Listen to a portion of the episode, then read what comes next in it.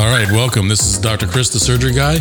I'm your host, Dr. Chris. Uh, we're here back this week. We had a little bit of a hiatus last week, a little bit of a scheduling conflict, but we're here now. I'm joined today uh, by Dr. Michael Murray, MD. He is a general surgeon and director of the Gastroesophageal Reflux uh, Disease Center in North Northern Nevada Medical Center. And uh, he has been doing TIFs, not unlike myself, for about 10 years. So we're going to talk a little about that, a little bit about that, and then kind of some of the other things uh, that interest, well, me, as we've uh, talked about before. So, Dr. Murray, thanks for being on the show today, and uh, welcome. Thank you, Chris. Happy to be here. Cool. Um, so, generally, when we start these, a little bit of uh, background for you. Like, what? Uh, where'd you grow up, man? I grew up uh, just north of Philadelphia, some oh. big suburbs out there, the East Coast. Uh, I did my training in Pennsylvania, both my medical schools at Hahnemann, and then I did uh, my surgical training at Allegheny General in Pittsburgh. I practiced a little bit in Virginia, and then I made a big U-turn, ended up in Nevada, just kind of How'd a big, uh, big turn, right? So I was in one of those practices where it was like you were never going to get to be the partner track. There was just yeah. too long for me. So I'm kind of an independent guy. I like to run my own show. So I headed out here, figured I'd be here about two years, and 25 years later, I'm still here. Everything's been going well. Wow, great, great. All right, so that's in uh, that's in Reno. Yes. Cool. I've been to Reno once. Uh, we flew in for a cousin's wedding that was actually up near Squaw Valley and sort of drove right through and out and then just the airport kind of thing. Uh, but uh, yeah, cool. Actually, a beautiful area. So, I mean, it's really oh, growing God, yeah. now. These old Californians are moving over. It's a small city, but it's really got great access Lake Tahoe and mountains and things. So really like it. I love Tahoe. I mean, that's one of the most beautiful places on the planet, especially when you're up. Do you ski? I'm assuming you ski. You I do. Yeah. yeah. So yeah, when you're up there and you can see the lake, oh, amazing. All right. So um, you have been doing reflux stuff for probably your whole career, but uh, transitioned over to doing a lot of TIF, transoral, incisionless fundoplication about 10 years ago, about the same time I did, I think, right? Exactly right. I was interested in it. You know, Note surgery kind of had a little thing there, like it was going to go that way, and then they kind of realized how difficult it actually is. But uh, I've always been kind of a guy that liked technology and wanted to be on the edge, and, and that's why I like general surgery. Is always something new coming out yeah. uh, and interesting. So I, I got into TIF uh, in, at an early stage in their development. Now, did they come to you, or did you seek them out? They came to me. I mean, I think I, I met their criteria as you had to have a uh, endoscopic skill set with a kind of a surgical mindset to do TIF in early yep. early part of it. And so, it, you know, initially, I mean, most of the the TIF stuff was really taken over by surgeons like you and I, right? Surgeons kind of took it off, uh, and so now you see GI coming into it a lot, kind of down the road. But I think this it was carried mostly by surgeons like you and myself for a long time. Oh yeah, yeah. No, that, initially it was much more about, you know, here's people that are already doing reflux surgery and believe in surgical cure for reflux, and uh, at the time, and well, still we fight that, but you know, the GI guys just really didn't. Um, they really sort of categorized more of a medical disease, and so yeah, I exactly. think that was it was a it was a good approach uh, for the company for sure. And so. Um, so let me ask you this: How long using that old device did it take you to get to the point where you felt like this was a good idea? wow, I mean, my first two, it was real close to just saying this is crazy. This needs to iterate.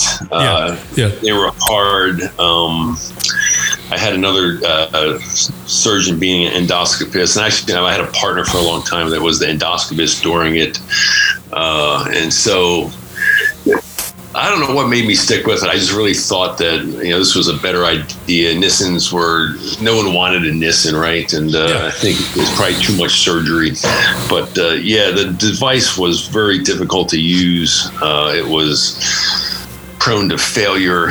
you had to use one, you know, two devices, and you always it's a big device, so you're a little bit scared about putting it in. So taking them out and putting them in made you nervous. But um, the you patients, know, when you did, you selected the right patients, they did well though. So that's what kind of kept me going.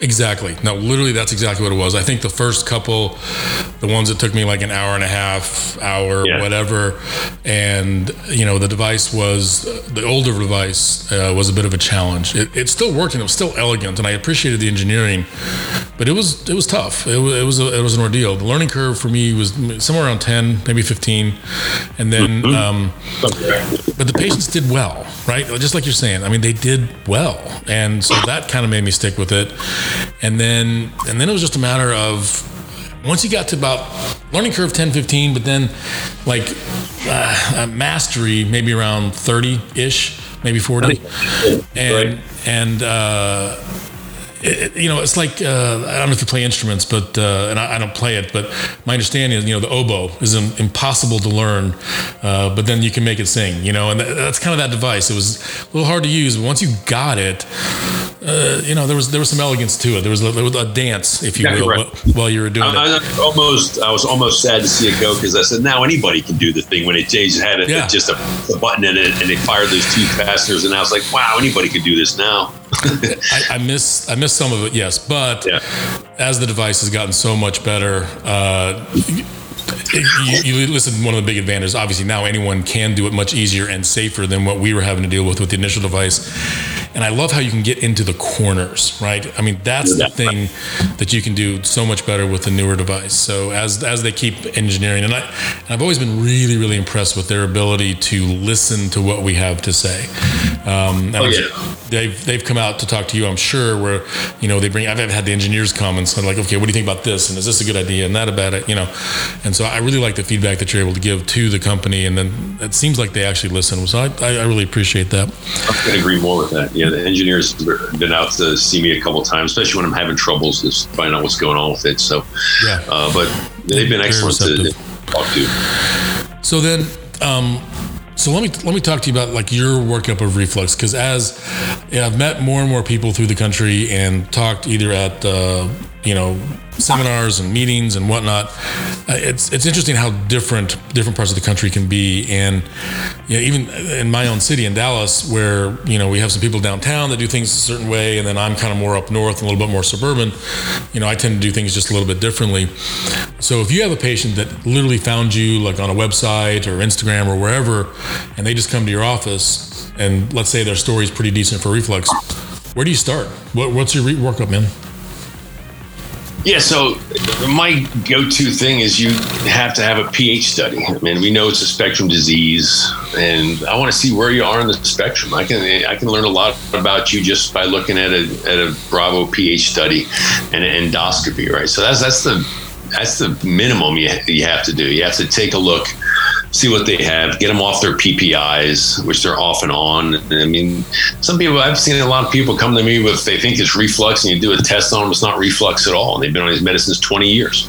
Yeah. So, so I'm, I'm kind of a more uh, aggressive workup. Uh, I do motility studies too, but I'll start out with the EGD and a Bravo. We just recently got an EndoFlip, so I'll do an EndoFlip on them too and take a look at their motility. You know, if they have pretty good motility on that EndoFlip, then I'm pretty good to go. I don't, I wouldn't do a high resolution manometry. Okay. So that I can pretty much get almost everything I need in one fell swoop, which is kind of nice for the patient. So yeah, so you're doing basically one sort of endoscopy, you put in the Bravo. Um, you obviously you're doing EGDs and biopsies and whatever else you need to do based on that, and then you're doing the EndoFlip motility at the same time. That's right. So I can assess how big the hiatal hernia is, see if we're going to need a you know a C TIF or if they can get a straight TIF, which is fairly rare to get a straight TIF uh, patient. Um, I can take a look at their motility if they have their regular in-grade contractions and it you know looks like it's not super tight down there. Uh, if your you know distensibility index on your EndoFlip is you know better than two and it's looking pretty good, then like I said, I, I don't need a high resolution manometry on those where it's looking pretty good. Um, you have a hiatal hernia and your reflux study comes back pretty significant or greater acid exposure than 6%. You're looking to get off those pills and that's pretty much it. I mean, I think we can go forward from there. Okay. Upper GI or no? Uh, hardly ever. I sometimes I see a lot of gastroparesis. So if you do an upper endoscopy in my practice, I'll see someone. You look at them, it doesn't look that bad, but their acid exposure on the Bravo is like 13, 14, 15 percent. Often that's gastroparesis where they're getting this chronic backwash reflux. And so I'm really, I really started working that up a little bit more because that makes a difference uh, in some patients, uh, especially when you're going to get that first post-op period for six weeks. That valve is kind of tight, and they don't have the great ability to burp. Sometimes I'll uh, do a Botox injection into the pylorus to try to ease that off for the first six weeks and things. So, okay. So no upper GI. Interesting. Okay. Um, and then. Um, what are you getting? Let me ask you. What are you getting upper GI? What are you looking for in upper GI? So I so I'm simple, right? Okay. so I'm just a simple general surgeon. I, I, say that all the time. So basically, I look at it like this. So I, I, talk to the patient, and I, in my practice, I book at least 30 minutes for these patients, new patients, particularly someone that's not referred, like you know, from a GI doc that's already gotten the workup or, you know, something like that. But if it's just someone that came from the internet or whatever, and they've had nothing, um, I sit, I talk to them. What are their symptoms? And I kind of, you know, I take them down this road, and I, you know, do you have bloating? Do you have, you know, I just kind of checking all these things off in my mind. And then for the most part, I think of the upper GI as a relatively inexpensive shotgun. And so it's going to give us a lot of information. Not necessarily the best information about any one thing, but it gives me a lot, right? So, number one, it tells me if this esophagus contracts grossly normally. It's not the best test for that, of course. But if it, for the most part, peristalsis decently, I don't worry as much. Um, and then, you know, obviously we can see the reflux. And if it's a large hiatal hernia, we can see that. To a certain degree, as I've talked to some of the GI guys, I'm not the radiologists around here, if it doesn't really seem to be clearing the stomach very well, I can get at least a hint if there's some gastroparesis or if the stomach's really, really dilated. And so with that, depending on what their story is and what their auxiliary symptoms might be, I kind of stop there to be completely honest. So if I've got like a 30 year old that's in pretty good health and just has reflux, right? And they just give me a great story about it. You know, it's really bad. It's worse after it's spicy. And sometimes it comes up in the middle of my, you know, the back of my throat in the middle of the night. I kind of wake up with it occasionally, and it's just kind of just sounds like reflux, right? And I get that upper GI, and it shows everything goes up to the, you know, the crike, and. Mm-hmm everything else appears normal. I'll be honest with you, because the side effect profile of a TIF is so minimal, I have not experienced a huge downside in just going forward at that point, defining the reflux and then going forward. Now, as I'm talking to them, if they give me a whole bunch of bloating system symptoms, if they give me a whole lot of dysphagia symptoms, um, then we go a different route. Um, and then the other thing I do is, you know, I do hybrid, which uh, I think you do as well, right? Yes. So hybrid being for those that aren't in the know, uh, hybrid means that we're repairing a hiatal hernia at the same time that we do the transoral part. Um, and you know, the stages are kind of getting there, but I think that's going to show up to be, in my opinion, the gold standard. Because, like you, you sort of said it very quickly earlier, but really severe reflux, in my opinion, is often or mostly concomitant with the hiatal hernia. Uh, that needs repair. This is sort of my opinion. I think you sort of share. I could agree more. I yeah. could agree more with that. So, I if, mean, you, if you don't repair and restore intra-abdominal esophageal length, frankly, anything you do is not going to have a long-term success rate, in my opinion. Uh, and so, I think we'll see that in the coming years. So, yeah, when, when we identify that stuff, I kind of just go forward. And unless there's some reason to uh, to go a different route, or and sometimes with older folks that do have maybe they have tertiary contractions and they give me some dysphagia symptoms, then I'll be honest with you, then I separate the hybrid, right? So I'll do a hiatal hernia repair, okay, see how they do. And then sometimes that's all they need. You know, the original studies with hiatal hernia repairs, you know, 50% cure reflux. Well, it's not a bad dice flip and uh, when they're 80, like I see these patients all the time, bad reflux, tertiary contractions, you can tell their esophagus, you know their motility is going to be poor. You've talked to them.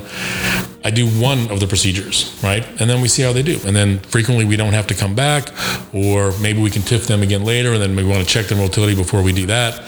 So I kind of sort of stage everything, and I just I guess listen to the patient, which sounds weird, but uh, I've been pretty successful well, with it. Especially, right? But I think that's a good approach is to listen to the patient because like I said, you know, sometimes what they're talking about is, you know, not maybe gastroesophageal reflux, but it's esophageal, esophageal reflux, like they have achalasia or other things. And upper GI will pick that up, no doubt.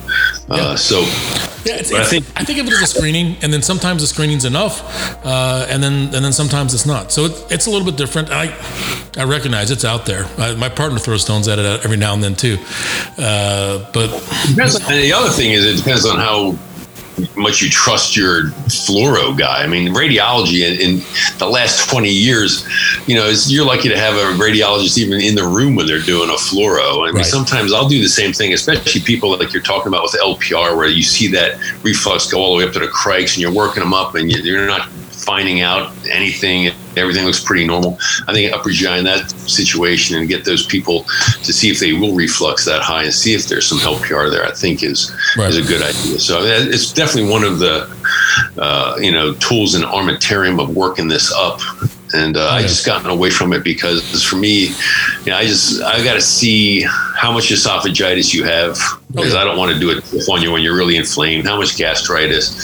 It makes a difference when you do an upper endo to see if there's food in the stomach and things. So, oftentimes, uh, you know, an upper GI thing you can get kind of fooled say yes this will be fine but as long as you're when you go to do the surgery you talk to the patient and say we may not be able to do the TIF today you know oh, yeah, I, you, you absolutely right Yep. I mean, so you absolutely have to have that conversation. It's happened thrice. um, I, had, I had a guy, and actually, this guy got scoped beforehand anyway. So he had gotten scoped by his GI doc, but he had bad shoulder pain, and he took like four weeks of 800 milligrams TID ibuprofen, and his stomach was hamburger when I got in there.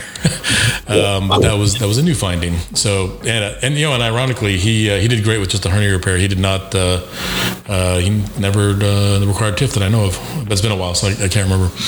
So yeah, it, it, just shows it's interesting because I think I think there's validity to almost every approach I've heard so far. Um, some of the university guys they want everything that you can possibly do, and they're doing that so they can get the data, and we need that. We need that data. We need the pre and post data.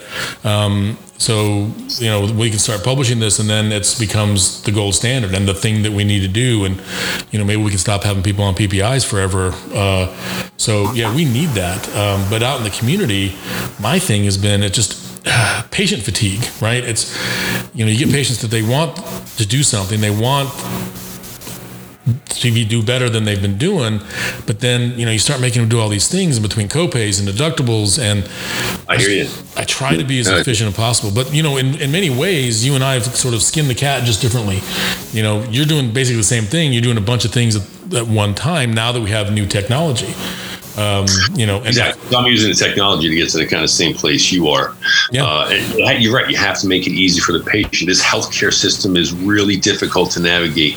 Oh yeah. And uh, when you have GERD, you're often seeing multiple practitioners between your family doctor, a GI, and maybe a surgeon, an ENT and by the time they get to somebody that can fix it, it's been such a you know long and miserable journey. When you tell them you're going to do ten more things, you're right. They're like, oh, I can't do it. No, Yeah, no, that's uh, analogous to uh, so cancer patients, right?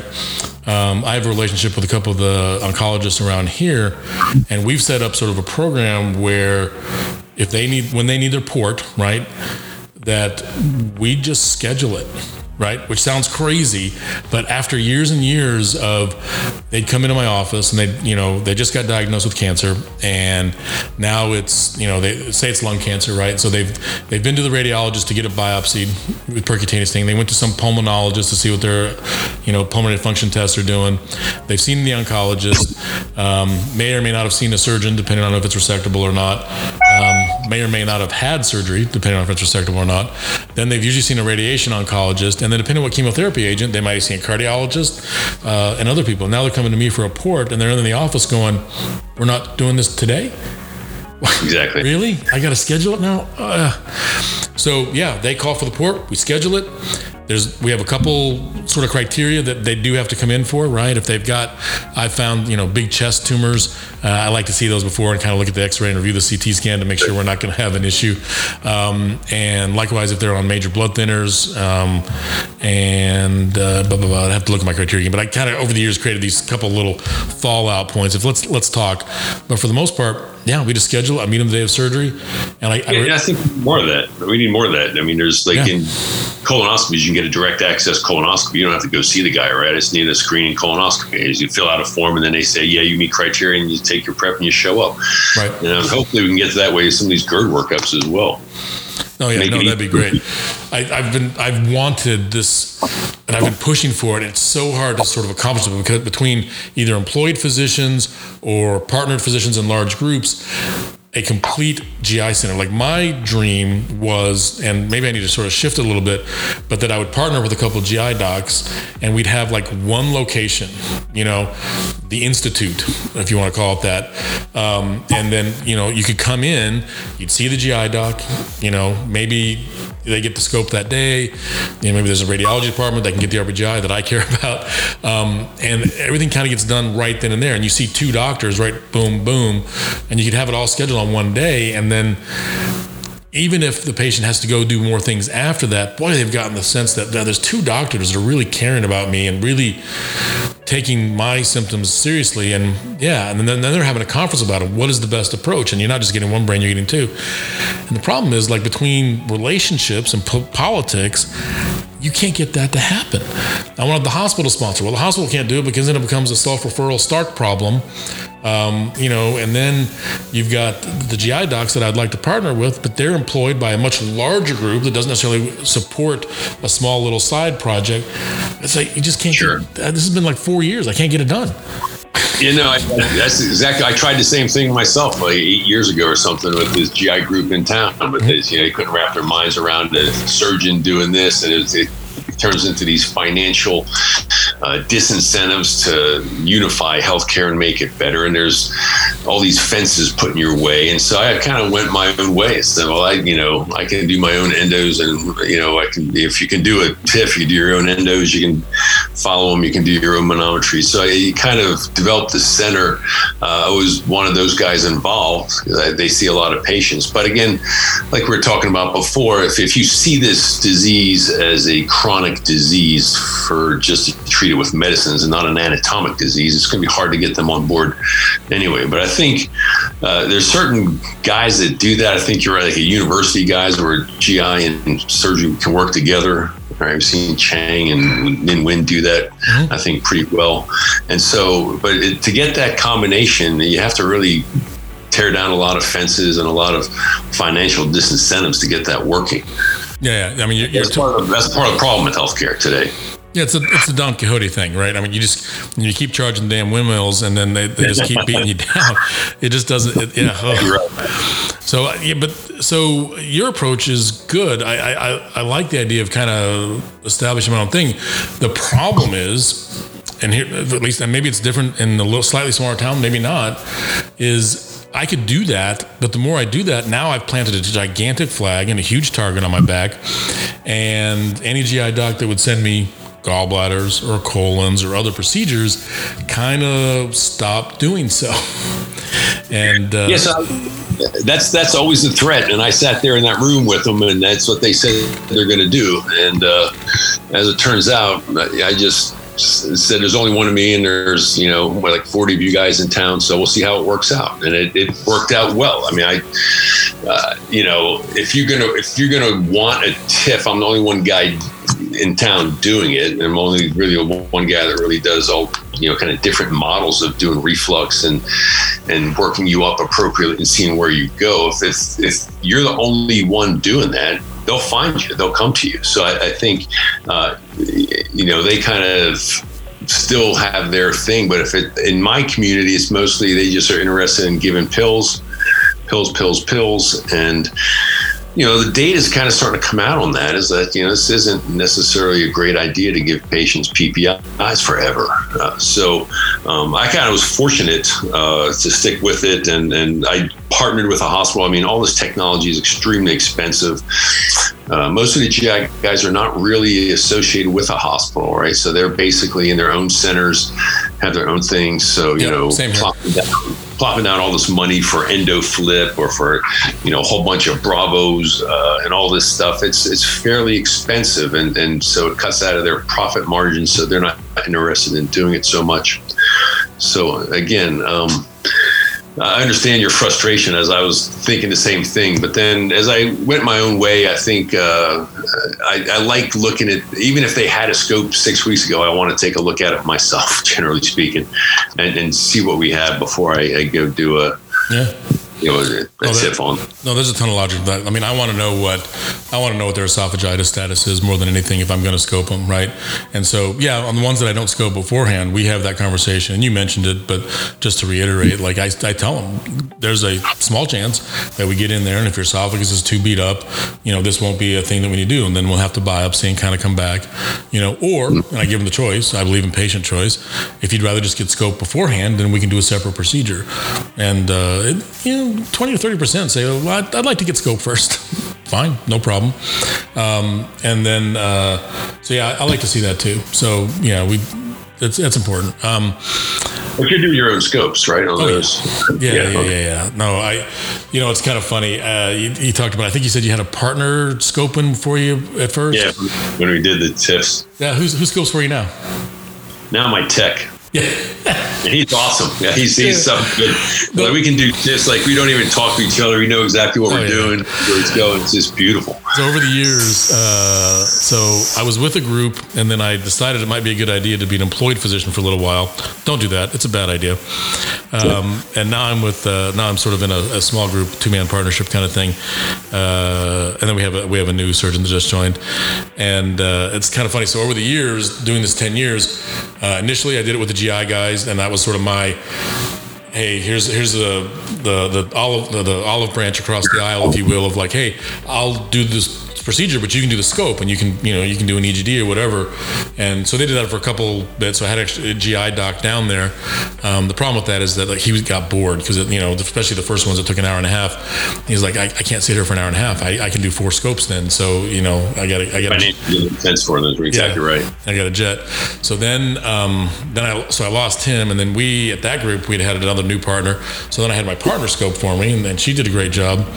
Uh, we got to the point pretty quickly where it was just, it was it was a dance, so that was cool. Um, and then she kind of moved on and got busy doing her own thing. So then I, I did them with whichever tech was available, whichever scope tech was there, just you know putting the scope down, locking it myself, wow. and then just twist it left and right. And you know, it got to the point I could train anyone to kind of just move the scope around.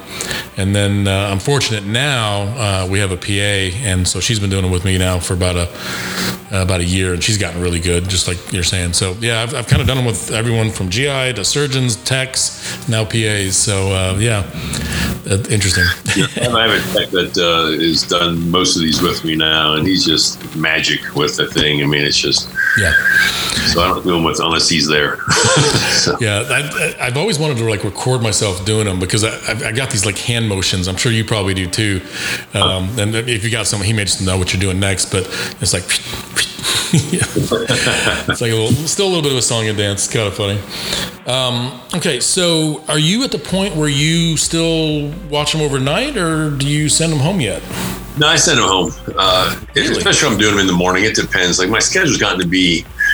I do so much endoscopy now. It's like I don't get to my TIFs and things until later in the afternoon. So my morning's full of all this endo, working the patients up mm-hmm. or following them up, and then I do the TIFs in the afternoon. But generally, uh, you know, it's a little bit prolonged recovery. I will send them up to the floor, but uh, the nurses are real good. Once they meet criteria, they can go home. It's usually within four to six hours.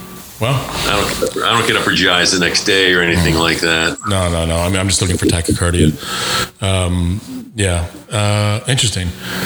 I wonder how many could go. How many have to stay? Like, uh, so the ones that you plan on uh, going home, how many stay? Do you think? It kind of depends on that hiatal hernia, right? So they get that left shoulder pain. Pain. and It can be fairly sharp.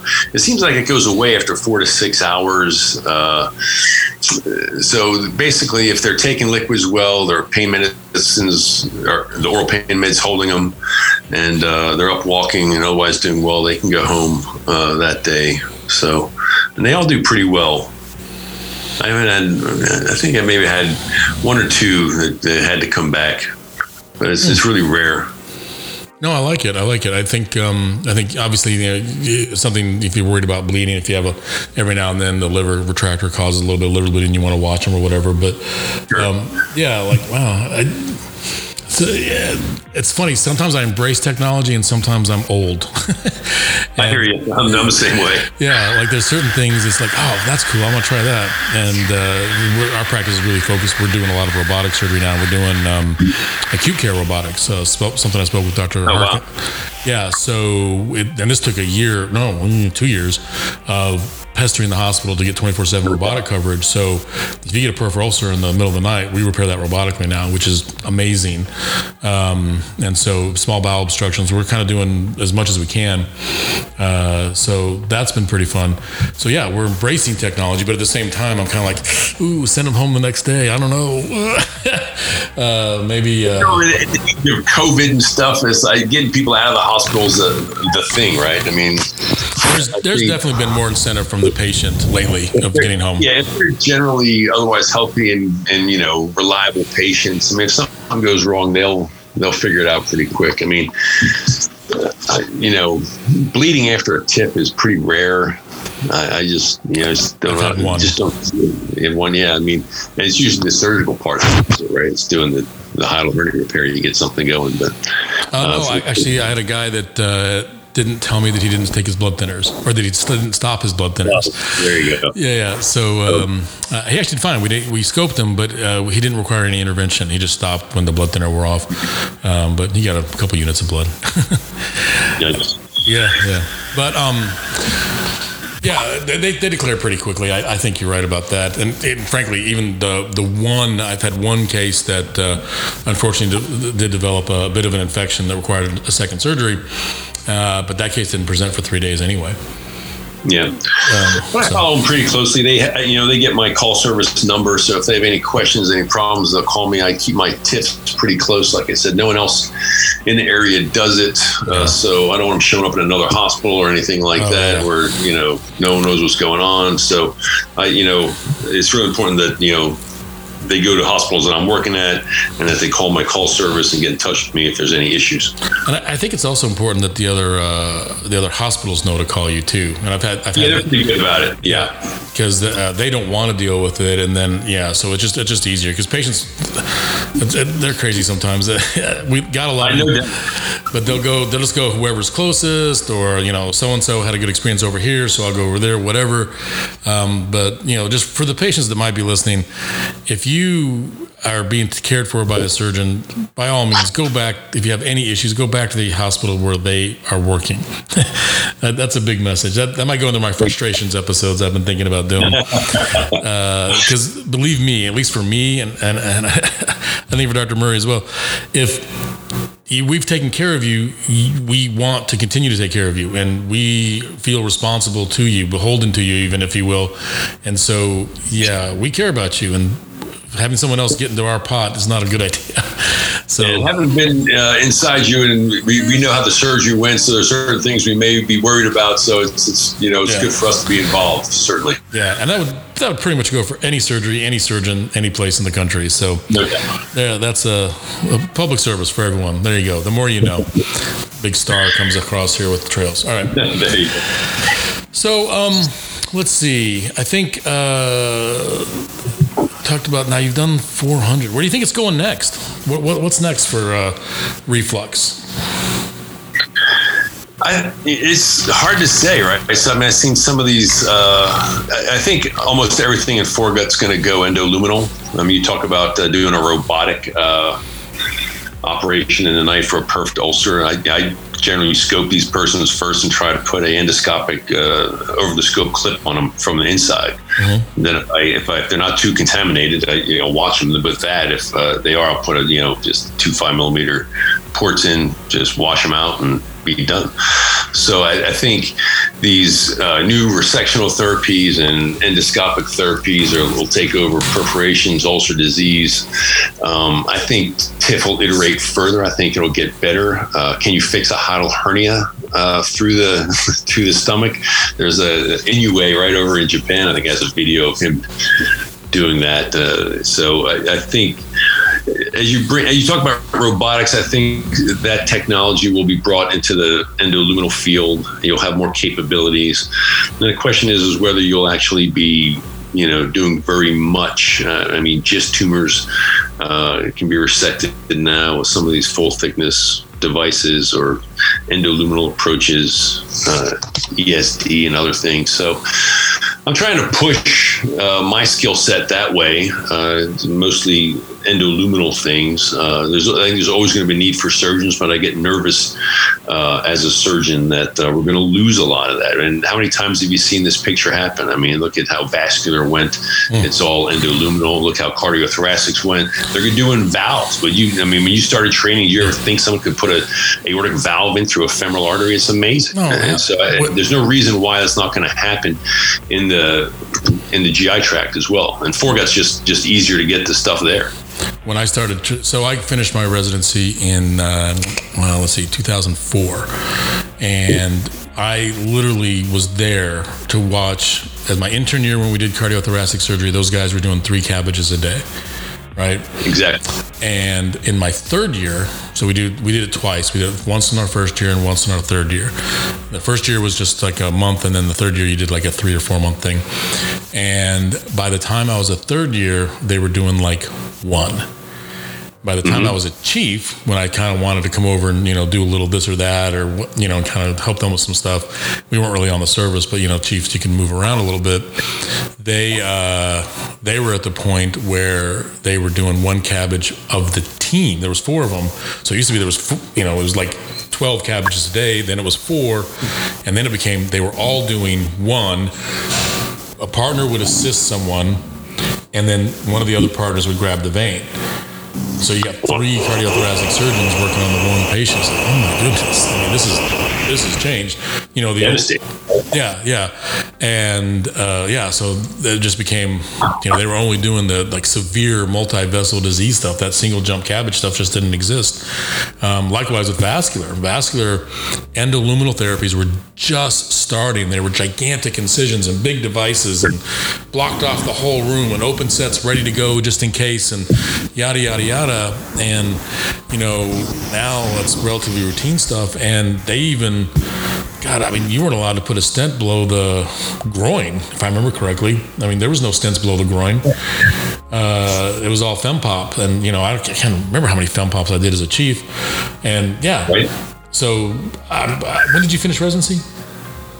Oh God, in the '90s, like '96 was it? 90, yeah, something like that. All right, so you've got 90s. me by eight years. So you were in. So I kind of witnessed some of it. You were there practicing for some of it. Yeah. So I, like I said, it was, uh, and, you know, those cardiothoracic guys ran, ran the hospital, and it was, oh my god, uh, it was amazing to watch that just disappear. But it's so much better for the patients, right? Of you, you yeah. talk about doing things endoluminal. It's just so much better, and it is it is part of MIS, and and so I'm, I'm getting nervous that, you know, in my town, I'm there's like two surgeons that do endo, which is terrible. so, and so I, you know, there's another one that wants to come on, and I'm, I'm, kind of teaching them things and stuff. But they really have to maintain that endoscopic skill set if, if they want to do foregut. I, mean, I think I don't know if you do bariatrics, but they're doing these endoscopic sleeves. Bariatrics is going to go that way. I think a whole lot of stuff uh, is going to disappear from the surgeons so then aren't you know so the lesson is to i mean at least in our market in dallas the lesson is to be more like the vascular surgeons because they were able they saw the writing on the wall maybe just because they're it happened a little bit after the cardiothoracic guys they just kind of took it all in. And most vascular surgeons that i know anyway do all the endoluminal stuff. They're the ones doing the stenting. There's some cardiologists that have kind of creeped in a little bit and will do a little here and there but for the most part at least around radiologists yeah um, not as much here. I've, I've seen that in other parts of the country, um, but not as much here.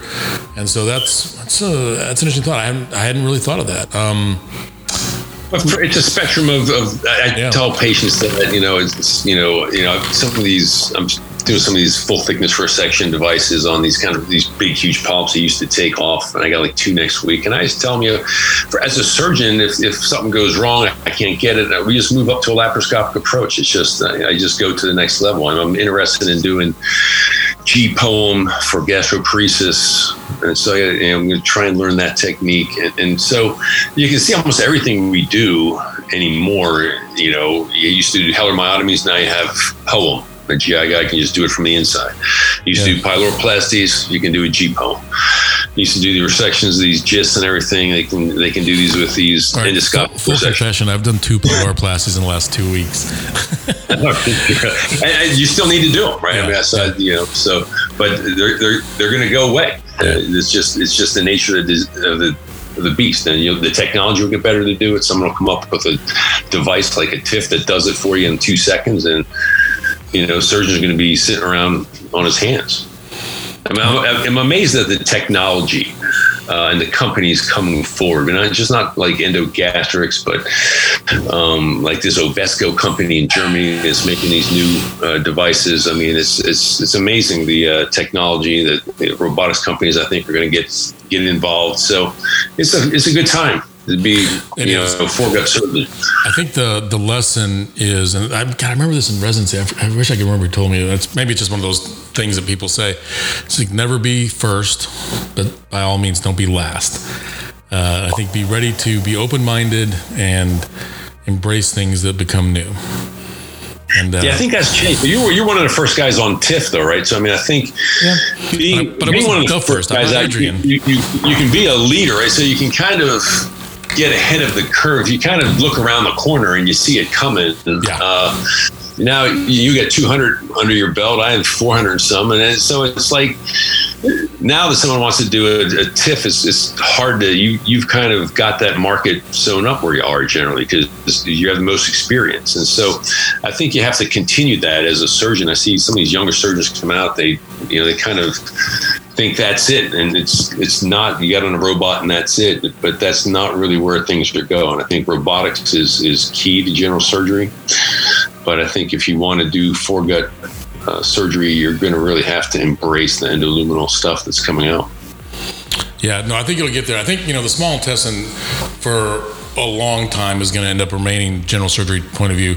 Um, there's just not there's not a whole lot of small specific small yeah, intestine disease yeah, so right, really. It depends on it. So if you want to do an elective practice, right? Mm-hmm. So like you want to have a line as a foregut surgeon, you're, you're, I'm doing a lot of endoscopy, and endoluminal stuff. It's just the way it is.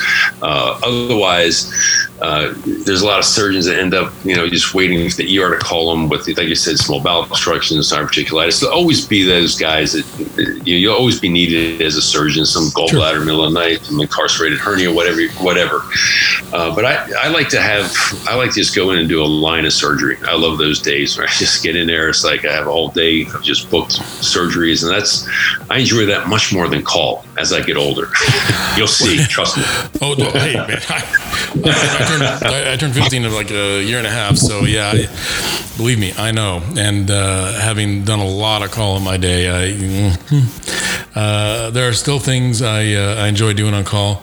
Uh, we I covered a tiny bit of trauma at one hospital. We actually had a gunshot oh, yeah. wound I took care of the other day, and uh, that the, the, the place where we had is like a level three trauma. So gunshots don't usually get transferred here, but you know his friends dropped him off, and uh, yeah, yeah, super nice friends.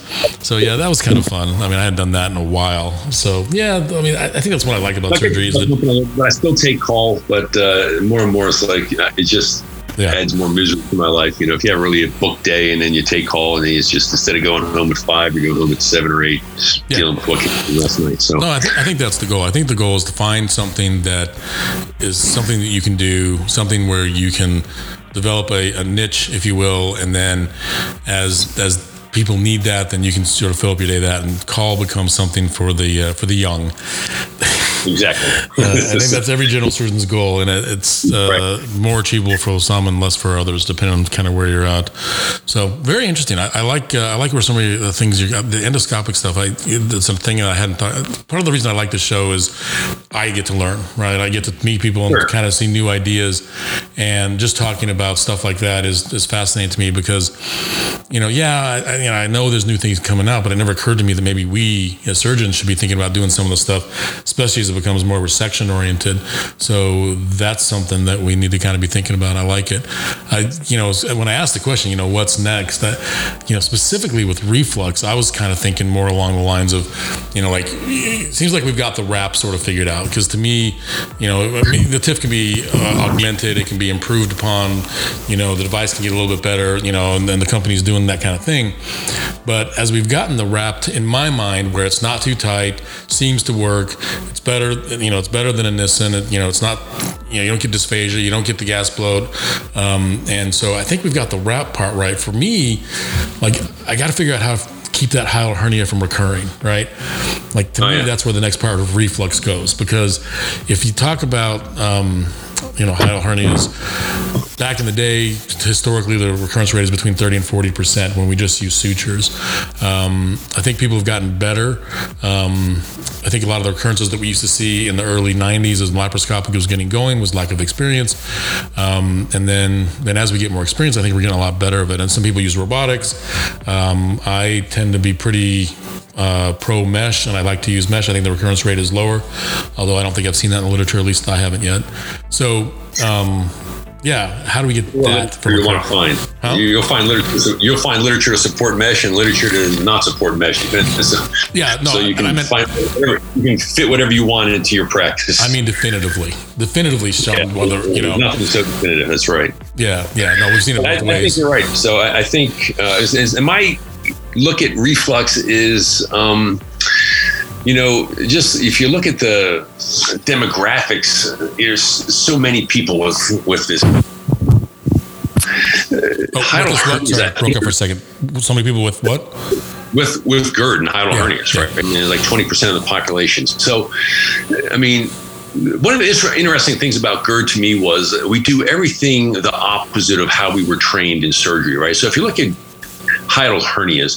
Can you tell me any other hernia of the abdominal cavity that we just give pills on and just hopefully you don't feel it? I mean, if you have an inguinal hernia, do we watch that get bigger? If you have a ventral hernia, Spigelian hernia, uh, Petit's hernia, these all get referred to a surgeon and we fix them. I mean, I could definitely put a lidocaine patch on your inguinal hernia and we can watch it get larger. And then if I fixed it when it was four centimeters, five centimeters, you're probably your outcome will be a lot worse, right? The tissue's worse. I'm working with, you know, you know, bowel in there and everything else. And so I, I think uh, that amazed me about reflux. It amazed me that, you know, Barrett's esophagus, which is a kind of a pre-malignant condition, we just biopsy it every three years. I mean, DCIS of the breast, what do you do? You take it out. Melanotic nevus, you remove it. Um, you know, you have intraepithelial neoplasia cervix, it gets removed. But Barrett's, we just watch. And then you wonder why esophageal cancer is the number one rising cancer in America. Right. So we do everything different Particularly uh, than, than, our, than our training yeah. in, in reflux disease. And so I think, you know, if you want to get better outcomes, we have to get to the hernias faster. Yeah. And so that's for the GI guys, right? So you, if you see a three centimeter, four centimeter hernia, you should be done with pills, is, is my impression of where to go with this. And so, hopefully it'll get to that point. I just don't think we should wait till we're seeing five, six centimeter hernias. I think we should get to these things with two stitch hernia and a TIF, and you're done. Here's my problem. Here's what I think the issue is, right? We have something that's called the lower esophageal sphincter. Okay. Um, that this is maybe my opinion, maybe you share it, that doesn't exist. The lower esophageal sphincter, at least in kind of the way I think about it is a pressure change that we see on manometry that we can see that, at least in my mind's eye, represents the change of pressure that you see from the chest to the abdomen when you're in the esophagus. So the positive pressure that you see in the abdomen as the you see the intra-abdominal esophagus, that changes. So you see a spike in pressure, and we call it the lower esophageal sphincter. This is my take on it, right? And so there is no sphincter there, right? There's no muscle that contracts. There's no pylorus. There's no anal sphincter. There's no thing that turns, uh, closes, or opens, right? And so we sort of describe it in a way that isn't, in my opinion, accurate to what it is, which is an anatomical relationship. The lower esophageal sphincter is, and again, this is Dr. Cottrell speaking, so I don't want to speak for everyone else. It's a change in pressure that we're seeing. And what causes that change of pressure? it's the change in pressure as the esophagus enters the abdomen.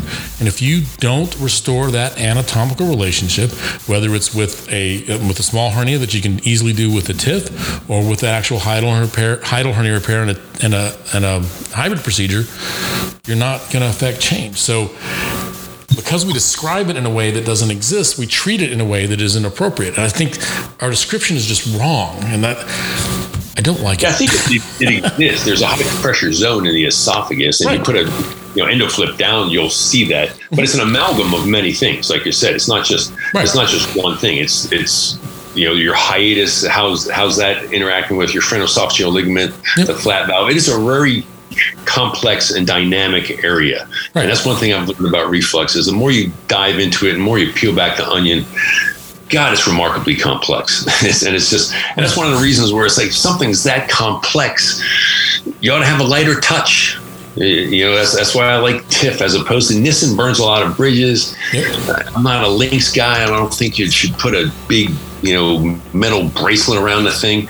Uh, you know, I, you can talk about LINX for a little bit. You know, they show this picture of esophagus that it looks like a boa constrictor that just ate a rabbit. You know, it's, it's, it doesn't really work like that. It's, it's, it's just this pressure wave, yeah, and it's like so. Uh, uh, I don't think the esophagus worked. I think just the premise of that thing was was kind of bizarre. Well, so how many how many I, times have we decided that putting a foreign body around the stomach or the esophagus is a good idea? Yeah, right. I mean, oh. you're not as old as I, but I, have taken out a whole bunch of uh, Angelchiks. Oh yeah, so, yeah, I took out one. yeah, I don't want to take out any more right. LINX as a road LINX. I just think, look, it's a dynamic area. It's it's very hard to understand. Uh, the stomach's very accommodative.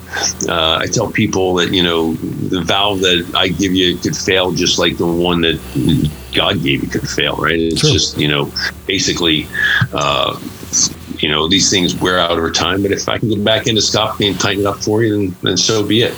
But I think That's, it's like I said, it's remarkably complex.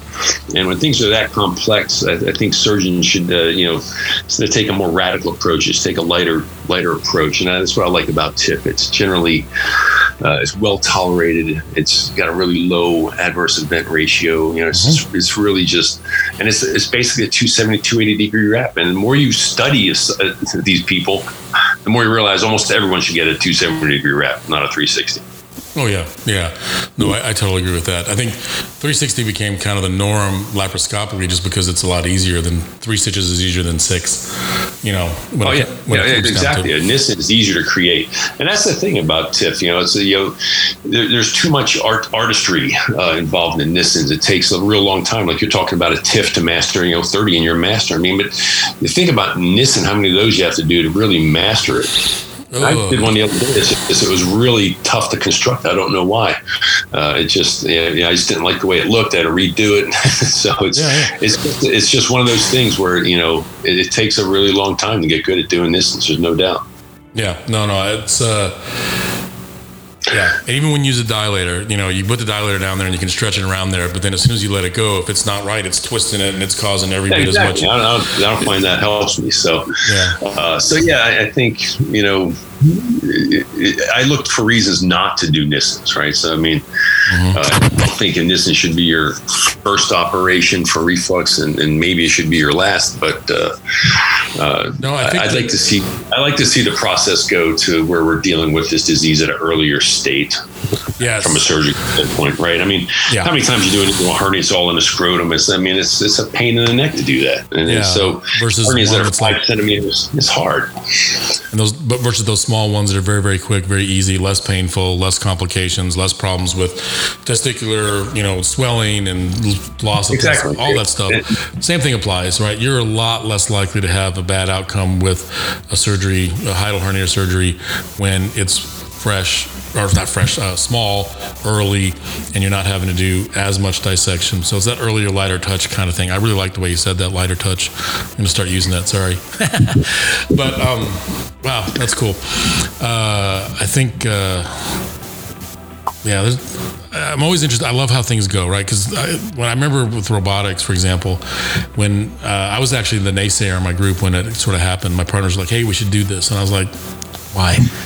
Why I'm super good, I'm super fast, blah blah blah. It's a dumb idea. And then I sat down and was like, Oh, got it. I see. And it wasn't quite that fast with TIF. It was, you know, you know, the five or ten cases. But then when the patients came back doing well, so much better. And you know, when I did a lot of Nissens, you know, most of them went pretty well, and I, I did them well, I think. But at the same time, it, it, took a while to get them on to regular food. And I, you know, a couple patients, it was like six months, you know. And when I saw these these TIF patients that were, it's like almost uniformly six to eight weeks. Uh, you know, you, you start, you got to be open minded. I think that's if I was if I was to kind of put the show notes together for today, I'd be like open minded is kind of a big deal um, with some of the stuff no, we've talked yeah, about. Yeah. It's the era of personalized medicine. You got to take a look at the organism in front of you, and their problems are kind of different. Their what their expectations are, and you have to tailor your approach to that. You have to tailor your approach to what the, the findings are at endoscopy and what your studies are, and, and what the patient's expectations are, and kind of give them kind of a personalized surgical approach to the disease. After all, it's not an extirpative surgery. That's another thing that's interesting about it. It's not like, hey, I took your gallbladder out, you're all better. This is a reconstructive surgery, right? It's, right. it's rare for surgeons kind of really do reconstructive surgery, and so you know, I kind of look at how the orthopods, uh, their satisfaction rate for like a knee replacement is 85%. So I think, you know, that should, that's pretty good. Uh, and that's a reconstructive surgery. Uh, it is an implant, of course, but I think that's kind of what we need to be angling for from a, from a GERD standpoint and a GERD surgery. You should have 85% that are really happy. If you have people with dysphagia and gas bloat, you're not going to reach that goal. And people are not going to end up with a surgical approach to their GERD. Do you track that? I do. Yes, I, I, I, follow all my own patients. I, once they come to me with, so since I kind of got into this kind of piss and match with GIs, if I, if I see a patient, I, I will follow them. I follow their Barrett's. I do EMRs. I follow them. Uh, I usually get six months data on my patients. I always do a pH test, and I follow them years out. And so, and I, I do these GERD HRQLs on everybody. I, you know, everyone that comes back after after this at six months is filling it out. Mm-hmm. I kind of do a pH test again to see to see how good of a response they got. So uh, you have to kind of make sure you're following them. I think that's another thing about GERD surgery that you know you come to a surgeon from a GI, he'd do a Nissen on you, you complain of dysphagia, you say go back to that guy, and then after that, those are tough cases. So so you have to follow your own yeah. dysphagias and have to treat them patients. I mean, it's it's work in inguinalgia, having a patient with dysphagia after, after a Nissen or an anti-reflux surgery. And so you definitely try not to create them if they're coming back to you. Because uh, dilating doesn't generally work, and you really have to go back and generally and, and reconstruct the, the reflux, right? So there's something went wrong almost always technically. So I think you know, for me, uh, I like to follow them. I like to see what my results are. So I don't like to lose them too much. So I keep them real close. All, all the TIF patients and, and my GERD patients. Yeah, yeah. No, I think that's that's a great lesson because I do that. I don't think I'm doing as good a job as you actually. I think I need to maybe be a little more aggressive about that. But uh, yeah, no, I think that's really good advice. Uh, they are. I always I do tell them at the end. I was like, you know, listen, you're mine. if you have problems, if you have reflux, you come to see me, uh, and then we will uh, we will kind of sort through it and work through it as we need to.